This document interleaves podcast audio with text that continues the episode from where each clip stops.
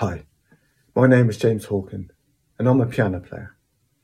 Uh, in my recent podcast, I've explained about uh, my relationship with, with music and with the piano in particular, and the reasons why uh, I play the piano and why it's a sort of a necessity for my life. But um, I'm going over like the autistic and ADHD sort of uh, diagnosis and uh, how that relates to how I live my life and how I work with music and work with the piano. Um, that, it sort of led to all sorts of problems, uh, addiction and things like that, for instance, which I'll probably go into in another podcast, maybe, you know, if I feel as I want to let out some personal details. But uh, today, um, if I may be indulged, um, I'd like just to go over my musical career history. Career I use in very inverted commas. Um, it's been a side hustle uh, for most of my life. Um, I'll just go through the history and some of the bands I've worked with and um, the characters and all the rest of it. I mean, it might be of interest. Uh, you may, you know, see something in your own lives that is, quite similar and uh, be able to relate to it. Um, but yeah, I mean, I'm I'm in sixty, so you know, I've I've had a fair old time at it. I I first started at age of fourteen. Uh, as my first professional gig at fourteen. Um, how did that happen? Right. Okay. Fair enough. Um, area I was born around the St Austell area in Cornwall. Uh, there was a quite a wealthy businessman, and um, he uh, he he wanted to be Elvis, basically. All right, which um, which is great. Uh, and he wanted to put together a band so he could front it and do all the rock and roll stuff.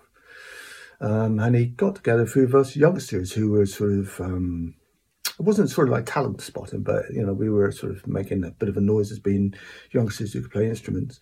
Uh, me, obviously, the piano, um, and that was great for me because that's how I cut my teeth is playing the old rock and roll standards. Um, you know, when I when I finished playing classical, uh, learning classical music, um, what I was looking at was the the Little Richards and the uh, Jerry Lee Lewises um, and all these guys and uh, that's where I started to learn how to play like them. Um, so, for somebody who wanted somebody who could play the rock and roll standards, uh, I, I fit it right in. Um, I knew every song. I knew it, you know. And uh, another thing that, as an aside, informs my uh, self tuition, if you like, was the the Beatles complete.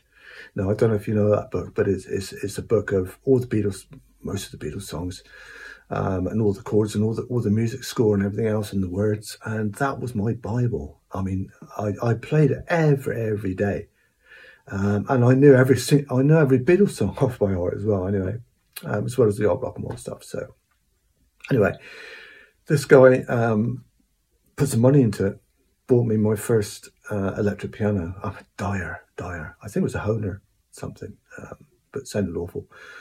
Um, yeah, fitters us out, fitters us out in uh, uh, drain pipe trousers, bootlace tie, you know, and greased hair back and all that. And we went out as a band called Grand Prix, played the pubs and clubs, and I earned a fiver a night doing that.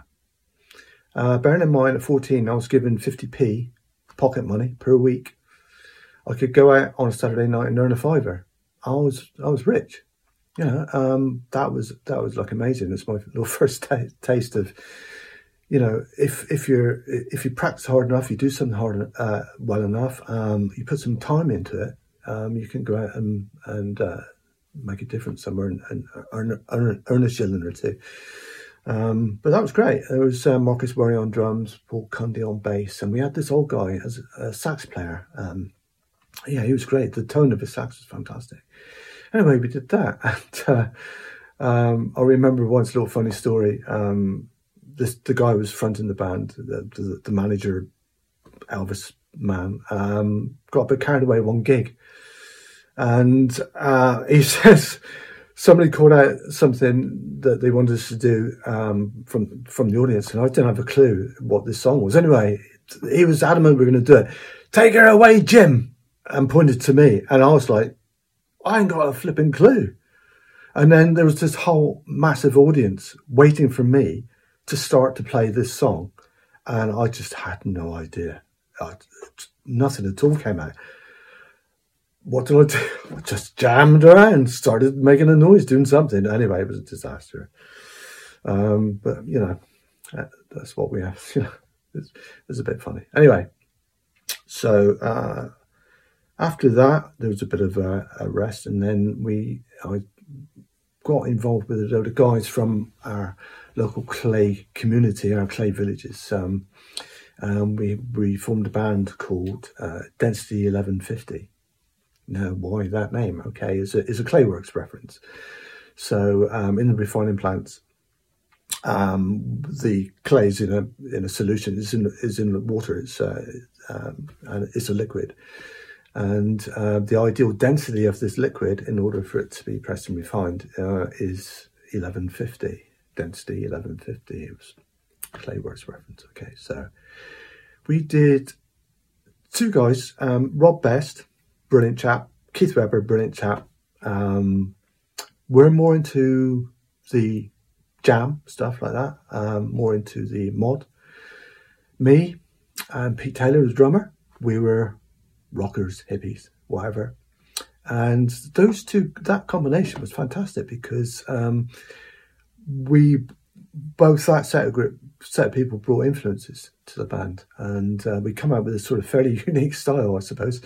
Uh, we did covers and everything else, and um, we were playing around the pubs and clubs also, and uh, I think Pete actually was underage, uh, but it didn't seem to matter back in those days. Um, we went in and played wherever we could, and the, the, the, law was pretty lax back in those days. And I remember uh, one one day I had just enough petrol to get to um, the gig, and that was it. But I kept a spare milk bottle and a, and a little tube and I could put this tube into a petrol tank off of a car, give it a suck, and I could siphon off some petrol. Naughty, I know, but this is what we had to do, or I had to do back in those days. And of course, uh, petrol cats weren't locked or anything like that back in those days neither. So I had to, I had to secretly, surreptitiously, uh, siphon this petrol off out of somebody's petrol tank in order to, get home. Um, yeah, we had we had some great times. Um, what I'm going to do is um, I've got, got some photographs of those days with Density 1150. I'm going to put them up. Um, also, I've got um, kindly Helen Best, Robert's uh, wife, managed to get some audio of some of the tracks we did. Now we did a, we did like a demo.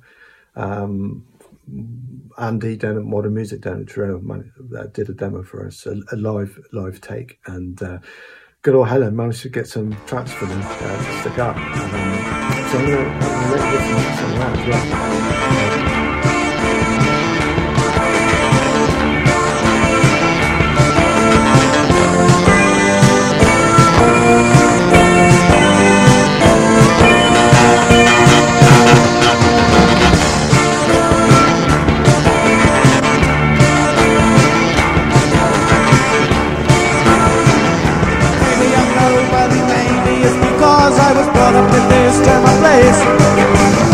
Not like the city, it's not like the country.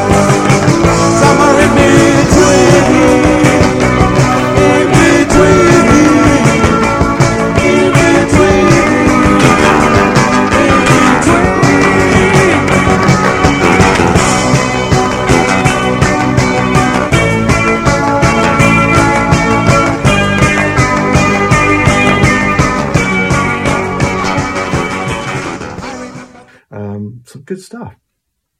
Uh, but it was thoroughly enjoyable. It was fantastic. Um, it was like first real test of doing something on our own, or on me on, on in a band that we were our own our own boss type of thing, and um, working with other people, um, getting influences from each other, and, and all the rest of it. Um, getting out in the pubs and clubs at that young age, and really experiencing everything that that can offer back in those days.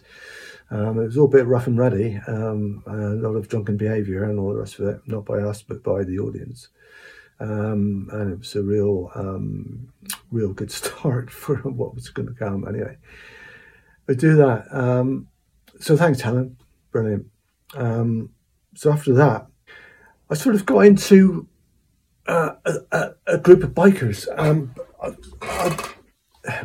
fantastic blokes. I mean, the lifestyle uh, was fantastic for me at that time. I mean, the, the lifestyle, as you can imagine, bikers back in the uh, what be um, late seventies, early eighties, perhaps, um, um, was um, exactly what I wanted. It was a lot of debauchery and a lot of experimentation with all sorts of things with life, um, a lot of parties, um, lots of things happening.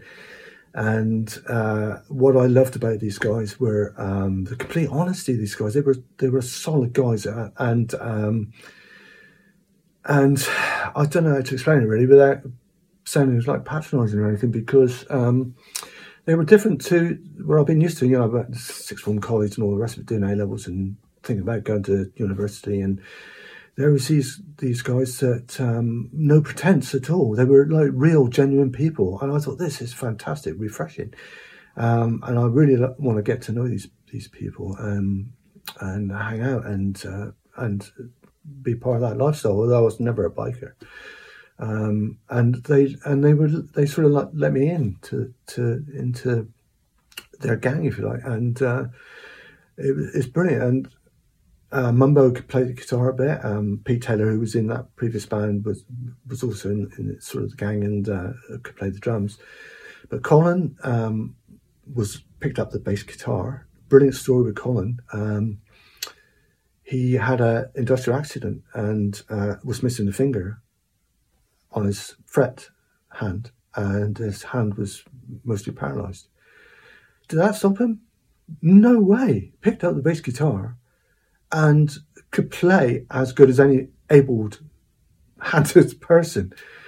Innate ability, innate ability. You know, the musicality was there with him, and the ability to handle an instrument um, and to use it was.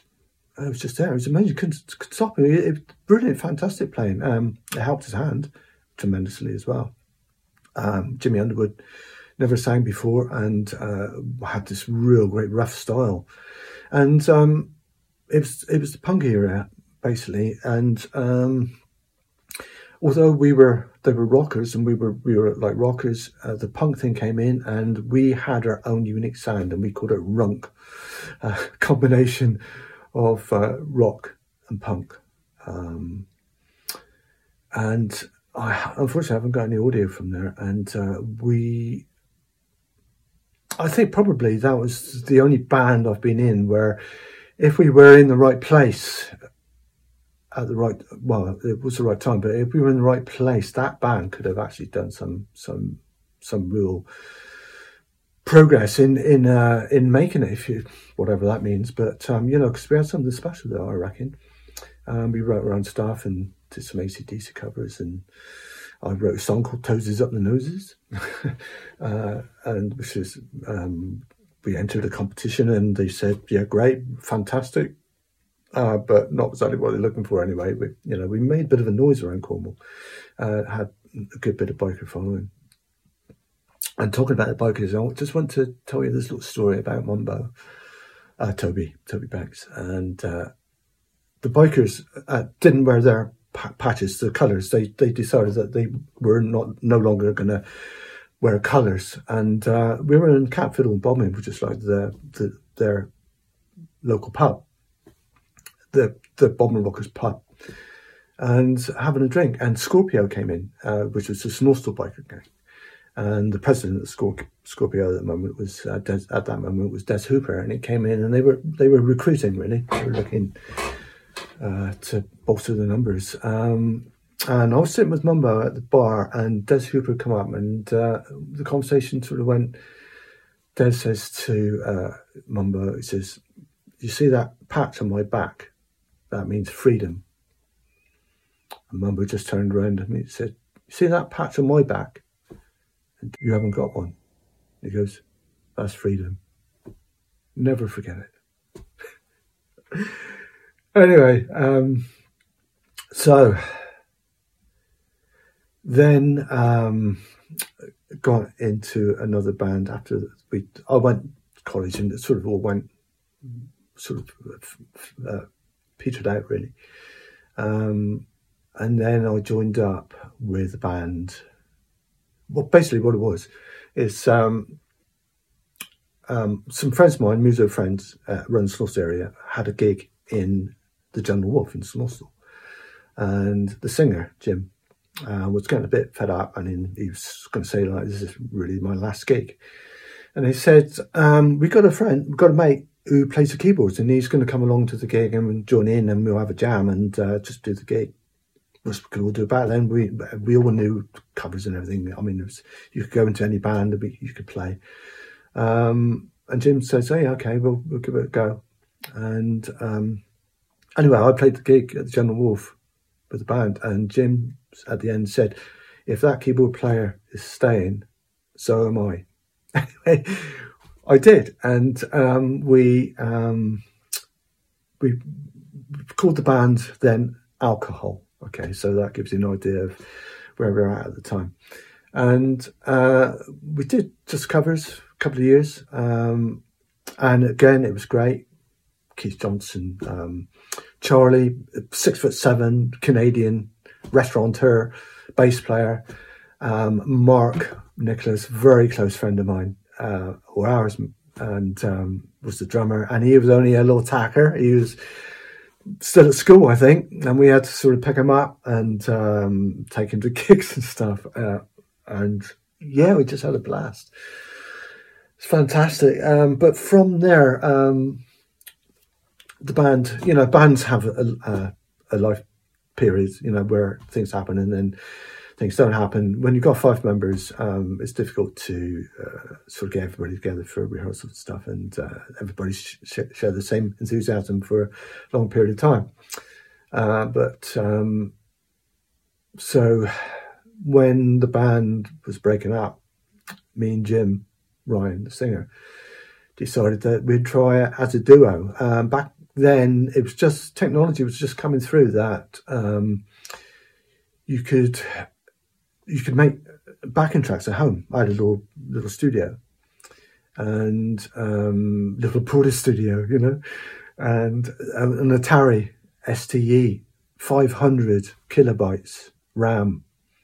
And uh, blimey, I tell you what, that, when that went up to one megabyte RAM.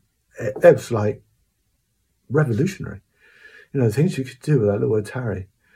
Um, anyway, it was, and I think it was Cakewalk, one of the very first. Uh, of, no, it's Steinberg, Steinberg's Cubase, Cubase, very first one of them. Anyway, I was able to make backing tracks, and uh, these backing tracks that I was making, I could put onto a little floppy disk, right? And I had a little Roland, I had a Roland D20, and it had a, a floppy disk. Um, you could put in there, and you, it would play back the MIDI files on the keyboard. All right, and so you had all all the sounds and everything else, and you could you could like play black play, play back a, a backing track. Uh, but one floppy disk would uh, contain about I don't know three or four songs probably, if that and uh, the loading time for each song was several seconds when you're waiting between songs. Um, and then you had to change over the floppy disk, and I had like, I don't know, 15, 20 floppy disks, I suppose, and having to find them and stick them in. Um, uh, it was, it was, uh, it was difficult, but somehow we got away with it. And uh, I think it's because uh, nobody had real backing tracks at, at the time. Um, and uh, we were, you know, we were making a decent noise, um, and we got a lot of work. And uh, we were working five, six nights a week in the hotels and clubs at Newquay during the holiday season, and holding down day jobs. And I was working shifts, and uh, quite often I would go from a gig, uh, go straight to work. Um, um, you know, starting work half past four in the morning there was just no point in going to bed. Uh, we just just carried on, and uh, I remember one day I got home from a gig, and uh, I had a, I had an hour before I had to sort of leave or get ready for work um, the sort of next day, and I actually went to bed. I sort of put my jammers on and uh, cleaned my teeth, um, went to bed for an hour, got up, went to work, uh, and then gigged again in the evening. Um, we did this all through summer for you know three or four years, and uh, killed us. Absolutely killed us. but we were earning flipping good money. Um, it was at the time when Maggie Thatcher was in power, and uh, interest rates went up to on the mortgages went up to fifteen point nine percent, I think it was. Um, people getting repossessed. Um, endowment mortgages where you only paid flipping uh, interest on the mortgage, and the, the, the, everything else was outstanding. It was ridiculous. Um, but we got through because of that. Those working that that hard and earning earning really good money um, doing that. Um, so it was a lifesaver at the time, although it killed us, absolutely killed us. Uh, but so, and me and Jim are still going now. Uh, the James Brothers, we're still going. It's what thirty five years probably. Um, obviously, technology has changed. Um, things are a lot easier now. I can even do it on my watch. I've got an Apple Watch. I just punch in what I want, and then the backing track's played immediately. Um, obviously, the technology in the studio setup is a hell of a lot different now. I can make real good quality backing tracks. Um, but um, yeah, so 35 years doing James Brothers, a duo, playing just playing covers.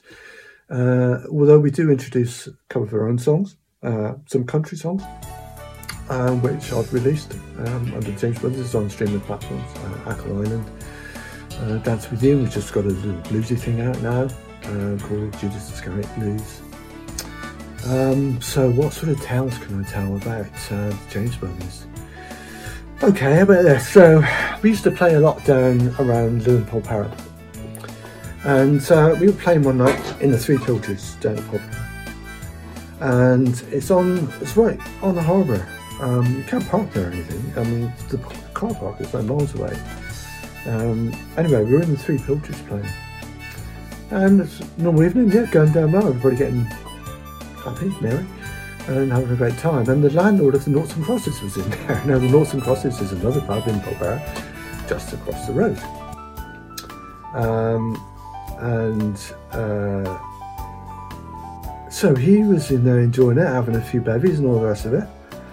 And he says, I tell you what, at the end of this gig, why don't you come over to the Noughts and Crosses, bring your girl over there, set up there, and we'll just carry on which is what we did. So 12, 1 o'clock in the morning, after we finished the three pilchards, we got all the gear into the Noughts and Crosses and just carried on and did another gig till sun up, basically. Uh, and uh, it was a different gig because everybody was up for it in the three pilchards. By the time early hours of the morning came around, everybody was pretty uh, knackered, should we say, and uh, sort of chilling out. And then we did some of the old sort of you know, slow, snooty stuff and did sort of free-handed and stuff. Free-handed is what we call just meet the piano and vocals, and Jim say, "Well, what about do you know this one?" And uh, yeah, yeah, we tried this. What key do we do? And do you fancy doing that? And uh, we just had a really, really good mellow night.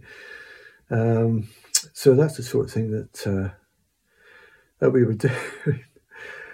Um, and um, I remember also playing in a pretty rough and ready pub in Bodmin. I forgot what it's called, White Hart, I think. Um, where we started playing, and uh, it got quite quite raucous. And um, so the landlord decided to get all the furniture out of the out of the pub and move it into another room. So we were just playing into like an empty room. And um, I remember there was a yard of ale competition going on, and uh, uh, uh, these guys were challenging themselves to drink a yard of ale. You probably know what that is. A bloody great thing. Um, I think it contains something like three pints, and the idea was to drink it all down at once. Only it's a very long, long tube, like a big trumpety thing. It's quite hard to drink. Um, and we did manage to get out there alive, just about.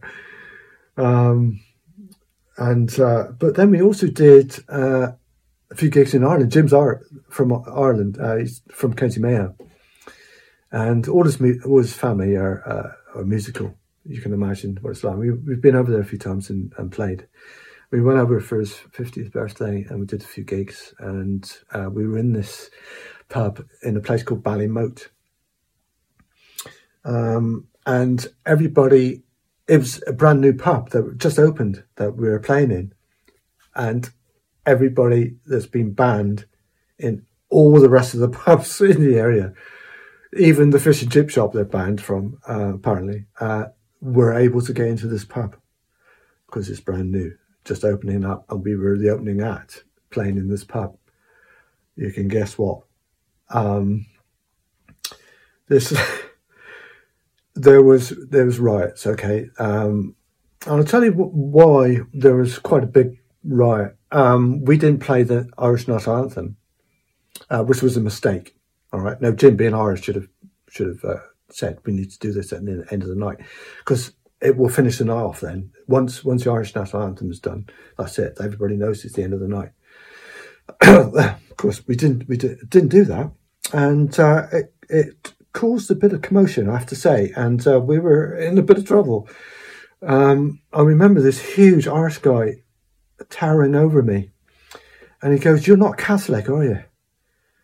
I go, "No, actually, I, am a Cornish Methodist," um, which he had no idea which was. But I said, "No, sorry," um, and uh, we um, we had to get out of there pretty quick. Now, first thoughts were um, our wives and girlfriends were there as well. First thoughts was safety. Let's get just let's get out, go. Um, forget forget the money, and let's just, just get the gear and go. Um, which is what we did basically. But the girls managed to talk with the landlord and managed to get the money for us and get us paid, which is great. They came out with the money. Thank you very much, Sarah. Um, thank you, um, and Mary, Jim's sister, from us we just had to make an escape. We got out, got out to our cars, and like they were, they were just covered in, in bodies. Our cars, they were on the bonnet, they were on the roof, just just blokes lying all over our vehicles. Anyway, um, we did manage to escape there with the skin of our teeth. Yes. Anyway, what I'm going to do is I'm going to pop in some a little video, a little video showcase of of the James Brothers doing some stuff, um, and uh, also maybe some tracks that uh, we've released. Um, so that's where we are now, basically. Um, James Brothers is still going, and we're still looking for gigs um, because uh, the COVID um, sort of put a real stymie on on live music around here. Pubs have changed; they've they've changed. Um, where we used to play um, now, where you know we'd be there and it would cost them some money for us to play there, obviously. Now, if we were to take up two or three tables, that can be for food, uh, people sitting there spending money, giving them money rather than the pub spending money on us. Um, so that's what they've so they have to do. So live music for those sort of pubs are not on. The clubs have managed to keep going. Obviously, they've got a membership um, we've still managed to maintain gigs in the pub uh, clubs, but pubs have just gone right out the window. Um, which is why I then decided a couple of years ago, well, just around the COVID time, um, when I first started that, I would specialise in doing music for for streaming platforms. And because we weren't doing any live work, it gave me a fantastic opportunity to do what I've been wanting to do since I sat at the piano and did my own stuff in my early teens, and that is to write great music and release it. Back in those days, I mean, the idea of doing that was like, I might as well try to plan a trip to Mars because it, it was impossible. I mean, in small villages in Cornwall, we're just completely wrong place. It was just impossible to do that. But now, with modern technology, I mean, it's just the world as your oysters if you're a musician. So I decided to do that, and um, the little niche I've fallen into is uh, writing little neoclassical pieces, just off the cuff. Something that I've been doing ever since I can remember. Just sit at a piano, and whatever I feel, whatever that comes through me and, and through the piano, and uh, I'll me and the piano will work together and we'll make a bit of a noise and make a bit of a piece out of it. And I record it as I go. And um, if it's decent enough, if it's got some, it's usually full of expression, you know, because that's what I'm putting into it. It's all spontaneous. Um, if it's any good, I'll, I'll stick it out, and which is what I've been doing with the last four or five pieces I, I would have would imagine. They're just sort of spontaneous me sat at the piano. One, saves a lot of time Um, you know, there's no mucking around trying to work with multi tracks and trying to get the mixing done, and which I'm no good at. Um, it's just playing the piano and that's it. Just took it out. Yeah, obviously get the mastering done and make sure it sounds half decent.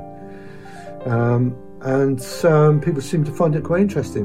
Um, uh, um, so there, that's what I've been doing. Um, and it's working pretty pretty good at the moment. Thanks, you know, thanks everybody for listening to. You know, it's, it's about 330, 340,000 streams on Spotify, something like that. Um, um, yeah, it's doing pretty. Yeah, it's doing well. A lot of building up, being parts of artist community, um, building up lots of relationships with lots of other musicians. Not necessarily in the same genre, all different genres, but just getting, um, you know, getting together with people and, and um, with the same focus of creating your own stuff and getting it out there. Um, um, promoting it in all sorts of ways. It's a hell of a learning process. I mean, I knew nothing about promotion. Um, I know knew nothing about Spotify playlists and what we're supposed to do for that. Uh, and over the last couple of years, it's been a massive, massive learning curve. And I've enjoyed every bit of it. I mean, gigs for most of the, my working life is uh, it's been sort of 95% playing music and 5% business. It's turned around now. it's 95% business trying to get it out there, and it's 5% playing, um, which is okay. Um, I do miss the playing, um, and I do find the business side of it uh, pretty can be quite tedious. Um, but again, it's learning. I love learning new stuff, um, and and uh, that that is just I wouldn't say it's as enjoyable, but it is enjoyable to, to do that. Um, I said, you know, sort of meet online some great people, people all around the world. This is the this is the thing I cannot get into my head. That the the whole global thing is there for you, and you are part of that as a musician. I mean, you're connecting with with anybody and everybody. I mean, how fantastic is that? I mean, it is truly mind blowing, and to be able to get your music up to a decent enough standard production wise to be able to put it out for people to listen to. Um, you know, it's not just some rough old stuff that is on a dodgy old tape somewhere that somebody's pulled out of a cupboard. I mean, this is like really listenable to, um, and to be able to do that with with fairly minimal financial outlay, actually, to be honest with you. Um, but you know, I, am still working as well. You know, in order to get money, as um, working in education. Um, so it's still a side hustle, um, which is great because I think the balance of that is really good. Um, I don't think I want to do it full time. I don't think I could. I really haven't got head for it. Um, spending all day for months working on music, on a track or on an album. I know bands do it for like a couple of years. Um, no, that would do my head It needs to be over and done with, done out, fast quick turnaround. Um, so that, I mean, working in education, working with people, working with youngsters with um, who struggle academically is a fantastic. It's not an antithesis to uh, to what I'm doing. It's it's still communication in some sort of way, but it really puts it. It's me using my brain in a different way in order to help people. Another way to help people, you know. So. Um, the two sort of goes together and they complement each other very well. And I think the balance between those two things is, is really good. Uh, they both both those things allow me to do both things fairly well. I think um, my work. I, I, like to think that I, I, am capable of helping people quite pretty well, and also uh, when it comes then to do music, then I'm ready for it you know, i have got things in my head then. You know, I'm ready for it. I'm ready to get it down. I'm ready to let let it all out onto the piano. Um, you know, if I were trying to do it over a period of weeks or months, then it wouldn't happen. Um, so there we are. That's uh, where we are at the moment. So James Brothers. So I've talked about um, my life as a sort of working musician, doing gigs and things, um, and uh, earning a little bit of money as a side hustle. Uh, but I've also been involved in other projects um, to do with music. Um, I'm a Cornishman, um, and I can speak my mother tongue, Cornish language. Um, but before that rings any alarm bells, uh, I know there's all sorts of associations with that. Um, uh, I am definitely not a flag waving Cornish nationalist. Um, it sort of has some political overtones when you say that um, you're a Cornish speaker. Um, you know, I'm a fluent Cornish speaker and also a bard of the Cornish Gorsedd. Um, but I view, I'm a world citizen like everybody else on the planet, you know, a collection of cells with some form of consciousness that happened to be born by happen chance um, in that little tiny little bit of the of planet Earth, um, and we call ourselves Cornish. Um, you know, and generations before me have, have, also been born and bred here. So it's just uh, just a label for identification. Um, yeah, we have a culture and history which is unique, um, and we just should celebrate that. And also, but we should celebrate the diversity of every culture, language, and thing, and people on the planet. You know, and uh, being Cornish is nothing special. It's no no special to anything else at all. Um, anyway, having said that, you know, um, I felt it was important that I should be able to speak my the language of my people, if you like. Um, there's not many people that, that speak it, so I had to had to learn it. I had to go. I went to night school and, and learned it. Um, and the guy that taught me was a guy called Graham Sandercock.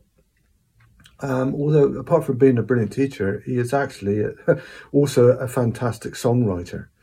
Um, obviously, writing in, in Cornish. Um, and it's the strength, I think, in his songs are, are the lyrics, definitely. He's so lyrical. He, he, can use the language so beautifully um, to encapsulate some sort of feeling or some or to set some scene or or um, just to, to invoke some imagination. Um, and it's brilliant. And um, I worked with him on a couple of albums. Um, so Graham writes the songs um, and uh, just on guitar and vocals. Uh, I'll take that away and I'll do the arrangement. And whatever the song tells me, talks to me about, is how I make that arrangement and and the style and genre of, of the song, of the of the arrangement and how it should sound and things. And um, yeah, I mean, you know, yeah, it is of interest. I mean, people will listen to it out of interest uh, because it's. We did the very first CD um, of all original songs uh, in the Cornish language, um, so there's some there's historical sort of interest there. Um, I also was approached by the Kowethas an Yeth Kernewek, which is the Cornish Language Fellowship, um, and, San, and Santa collected together some children's songs. Um, some of them traditional, um, some were written, um, sort of modern day uh, writers writing it, um, and also we I wrote some stuff. Um, Graham wrote some stuff, and uh, there's so there's there were some brand new things written especially for that particular album. Um, it's an album called Planet Kerna, and um, I gathered together singers from all over the place, all over the place, and uh, got me into my little home studio and um, made these tracks. Um, a little booklet has come with it, um, with all the all the lyrics and everything. Um, some kids in Callington Primary School, I think it was, they did some fantastic drawings to go with with the, with the songs, and that's all in the book booklet as well. Um, and so it's still available. I mean, all this stuff is still available. Uh, it was a really interesting project to be with and uh, met some fantastic people. Some, I'll tell you what, there's some real talent around. There really is. Um, you know, people that like like like us all, we just living ordinary lives, and uh, they have this talent that is not always shining bright, and probably should do. But um, so we did. Um, we did festival in, in Brittany, uh, me and Graham, and other members uh, joined us. Um, it was in a little village called Brondeby. Uh, we went over every Easter for several years and, and did uh, uh, sort of Celtic festival playing there. And uh, part of our group, if you like, was um, a fantastic singer called Phil Knight, probably one of the best singers in Cornwall, I have to say. Um, and very much missed Chris James, the violinist, um, died in very tragic circumstances uh, what he could have brought to the Cornish music table with his skills and everything else as time went on after, you know, Um, well, he's, he's, very missed, to put it that way. Um, yeah, so uh, I've sort of dabbled in other things as well. Um, that's probably the most interesting thing. Um, anyway, so James Brothers, yeah, we are we are looking to get gigs now. We're sort of getting back into that a little bit now. You know, things have sort of calmed down. So if anybody wants uh, a duo, piano based duo that does wax covers, you know, like um, just sort of get some new stuff, refreshing the set. So put some ska stuff in, you know, that we've done. I mean, lovely two tone stuff. I mean, that is that is my era. You know, some special, you know, the message to you, Rudy. Um, that sort of thing. Got some of that in, but then uh, we tried to do some modernish stuff. When I say modernish, I mean I mean it's middle of the road stuff. So you know we were like doing um, uh, the stereophonics and stuff like that. Um, it's middle of the road, rocky, poppy stuff from the last 50, 60 years, um, with a couple of our own country songs chucked in. So you know, give us a bell if you wanna. If you want to do it, we're very recently priced as well. We give, we're very professional. We play for as long as you want us to play, three, four hours maybe, whatever. We're up for it. Take care. Thanks. Bye.